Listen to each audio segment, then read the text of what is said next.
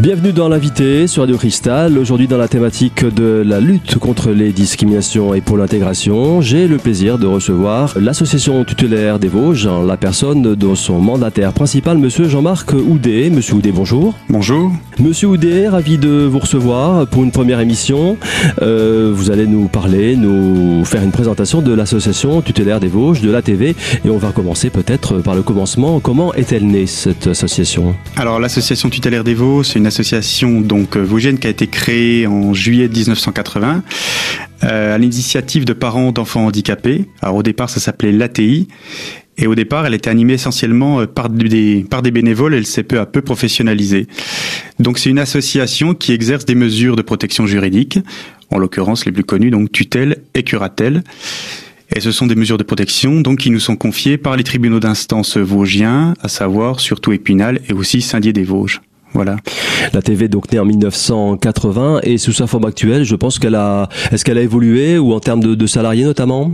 Alors c'est vrai qu'en 1994, euh, le sigle ATI donc s'est transformé en ATV, donc Association tutélaire des Vosges, et elle s'est vraiment développée à partir de ces années-là, et le nombre de salariés a considérablement augmenté, le nombre de mesures aussi, et donc aujourd'hui on est à 45 salariés pour environ 1500 mesures de protection. Alors justement, une question de profane, qu'entendez-vous par mesure? Alors, mesures de protection, là on parle de dispositifs législatifs. Donc euh, c'est la loi du 5 mars 2007 qui indique précisément euh, ce qu'est une mesure de tutelle et une mesure de curatelle. C'est ça qu'on appelle des mesures de protection. Donc ce sont des mesures qui visent à protéger les personnes et surtout et aussi leurs biens, à savoir leur argent. Donc quand quelqu'un est placé sous mesure de protection, sous tutelle ou sous curatelle, ça veut dire que quelqu'un d'autre va l'assister, la conseiller ou la représenter pour la gestion euh, de ses biens et de sa personne. C'est votre dispositif principal. Exactement. Au niveau de la structure, comment s'organise la TV Alors euh, la TV, donc c'est une association, donc on a un conseil d'administration qui définit la politique de l'association et veille à son application. Donc euh, avec un président qui est Monsieur Jean-Jacques Burtin, trésorier, président adjoint, et puis après nous avons donc des cadres donc la directrice en la personne de Madame Emmanuelle Viry, et puis chef de service, conseiller technique, responsable administratif et financier. Donc ça c'est pour l'encadrement. En tout, donc il y a 44 salariés, donc beaucoup de mandataires judiciaires à la protection des majeurs. C'est le nom, je dirais, actuel de ce qu'on appelait avant les délégués à la tutelle ou les délégués à la protection juridique, donc des mandataires judiciaires, et puis aussi des assistants comptables, administratifs, des chargés d'accueil, des personnes qui sont là pour classer euh, et indexer tout ce qui est courrier, parce qu'on reçoit énormément de courriers administratifs chaque jour, environ 1000, 1000 lettres, puisqu'on gère euh, à peu près 1500 personnes. Donc il y a énormément de, de, de choses à voir au niveau administratif. Donc voilà, en tout, ça fait à peu près 45 personnes. C'est une petite entreprise, on peut dire, une, petite, une petite PME presque. Hein. Alors voilà, c'est-à-dire qu'on ne produit rien, si j'ose dire, mais on est, on est, on est une association, mais c'est vrai qu'au niveau du nombre de salariés, c'est quand même relativement important. Alors qui dit salarié dit pour une association aussi souvent bénévole, mais je pense que la, la distinction se fait euh, chez vous. Hein. C'est pas c'est pas la même euh, catégorie. Non, alors nous nous n'avons pas ou pratiquement pas de bénévoles pour, je dirais, tout ce qui est opérationnel, hein, pour gérer les mesures de protection. Il n'y a que des salariés. Et lorsque on fait appel pour des, voilà, pour aider nos majeurs, par exemple pour des interventions à domicile, ce sont des associations euh, locales euh, type euh, ADMR ou ADAVI. Quelles sont les missions de l'ATV, Monsieur Houdet, sachant que si on replace un peu la mission d'une association tutélaire sur l'ensemble de la France, il y a quand même à peu près, vous m'aviez dit, 800 000 personnes, pas à gérer, mais bon, dont il faut s'occuper. Effectivement, donc le chiffre vraiment est croissant ces dernières années. Notamment à cause du vieillissement de la population, c'est-à-dire qu'on vit de plus en plus vieux, mais pas forcément ni entouré ni en très bonne santé. Donc c'est vrai que le chiffre de personnes placées sous mesure de protection tutelle ou curatelle est vraiment en constante augmentation. Alors les mesures de protection, elles sont confiées en priorité à la famille, donc le tuteur est familial, ça peut être un parent ou un enfant qui s'occupe de, de son parent adulte ou de son enfant majeur, ou bien quand il n'y a pas de famille, quand il y a des conflits dans la famille, ou bien quand les familles ne veulent pas assumer euh, ce rôle de gestion, notamment de l'argent pour un proche, ce qui est parfois délicat, alors les mesures sont confiées à une association tierce et neutre comme la nôtre, ou bien aussi à un tuteur privé comme il en existe dans certains départements. Merci Monsieur Houdet, on se retrouve dans un instant avec la suite de la présentation des dispositifs de l'ATV. À tout de suite.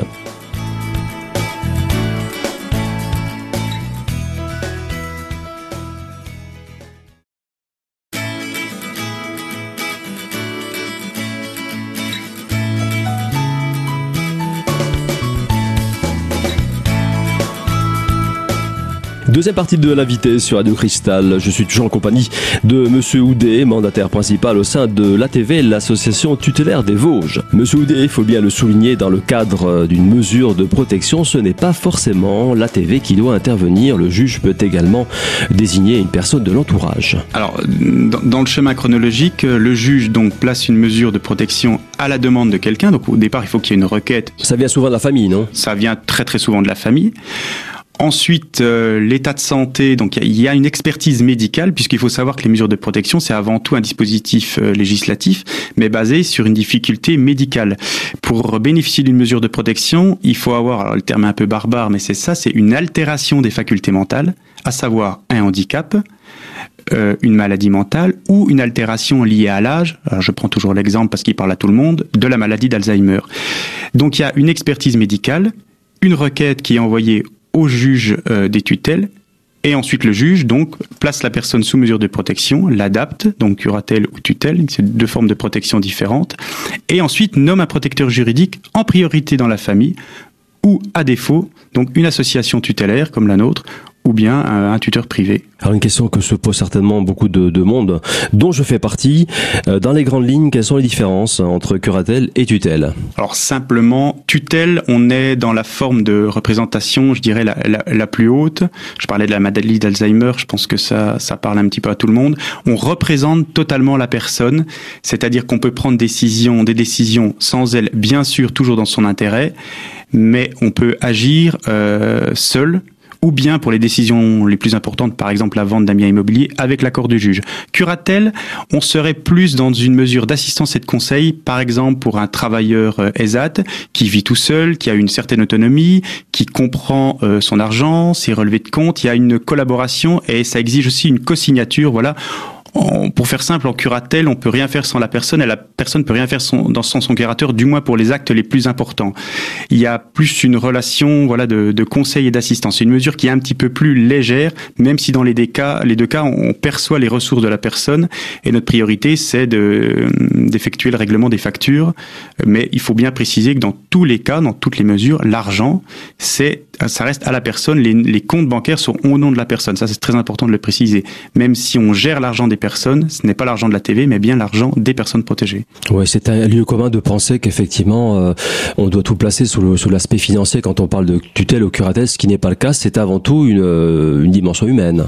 Ben, je dirais que c'est une dimension maintenant tout à fait globale parce que depuis 2009, la loi a vraiment précisé les, les choses. Avant, le, le, tuteur, comme on l'appelait, était vu un petit peu comme le banquier, il gérait l'argent, il payait le loyer, les factures, etc. Maintenant, la loi indique bien qu'on gère souvent euh, la protection des biens, mais aussi la protection de la personne. Donc c'est vraiment un projet global. On travaille avec la personne ses envies, ses projets, par exemple quelqu'un qui n'est jamais parti en vacances, ou quelqu'un qui veut déménager, ou quelqu'un qui a une envie euh, particulière, un achat particulier. Euh, on rencontre les gens régulièrement à leur domicile, on travaille un petit peu sans être un gérant, mais un petit peu sur, je dirais, sur toute leur vie en essayant de les conseiller au mieux, en laissant toujours une marge de liberté, bien entendu, selon l'autonomie de la personne, en travaillant, parce que le tuteur n'est absolument pas tout puissant, en partenariat, notamment avec, bien entendu, euh, les médecins. Mais c'est vrai que la protection est, euh, est, finalement assez large. Et surtout, dans, dans, quel, dans pas mal de cas, ben, on est un petit peu souvent le seul interlocuteur de la personne protégée. Donc le tuteur ou le curateur... Euh, c'est malheureusement quelquefois la seule personne qui, qui rend visite euh, à la personne protégée, qui n'a plus forcément beaucoup de famille. Et donc le tuteur, il a quand même un rôle, euh, un rôle assez essentiel, hein, souvent. Vous avez la même approche alors, donc euh, que ce, quel que soit le dispositif, curatelle ou tutelle, vis-à-vis de la personne? Alors, on va voir les gens, de toute façon, les personnes protégées, quelle que soit la mesure. Après, on adapte bien entendu le discours, le comportement, la communication, les explications. Quelqu'un qui pourrait avoir la maladie d'Alzheimer, je dirais à un stade avancé, on va pas forcément lui expliquer le détail de ses comptes, mais pour autant on ira la voir parce qu'on gère des personnes et pas des dossiers, ça c'est très important. Mais on en profitera aussi pour euh, rencontrer l'équipe, par exemple dans, une maison de retraite, un EHPAD, on rencontre l'équipe de façon à avoir un petit peu euh, aussi les projets, les achats. L'idée c'est qu'on gère une personne vraiment euh, dans son intérêt, donc ça va aussi de son C'est une approche globale. Merci Monsieur Houdet, c'est la fin de la deuxième partie de cette émission. Euh, rendez-vous dans un instant avec les trois grandes familles de personnes qui peuvent faire l'objet d'une mesure de protection. A tout de suite.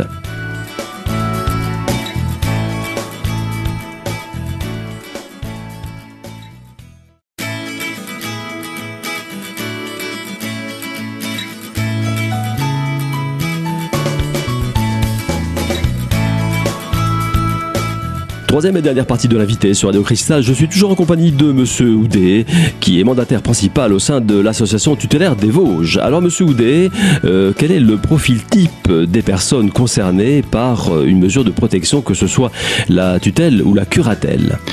Je dirais qu'effectivement, il y a trois, grandes familles, si j'ose dire, ou, trois publics. Il y a le, la maladie mentale, le handicap mental et puis euh, les personnes âgées. Euh, alors, on n'aborde pas euh, chaque personne de la même façon. Il faut savoir aussi que la maladie mentale, il y a des personnes qu'on suit qui ont un traitement, qui ont un suivi par des centres médico-psychologiques, un traitement qui est nécessaire parfois pour stabiliser le comportement. Et on a aussi des personnes qui ont une maladie mentale, mais qui ne sont ni suivies ni stabilisées. Donc la relation est quelquefois un peu plus difficile. On n'est pas dans la même réalité, ce qui fait que quelquefois le travail du tuteur n'est pas si évident. Mais en règle générale, euh, en général, ça se passe plutôt bien. On a plutôt plutôt une bonne collaboration avec nos majeurs.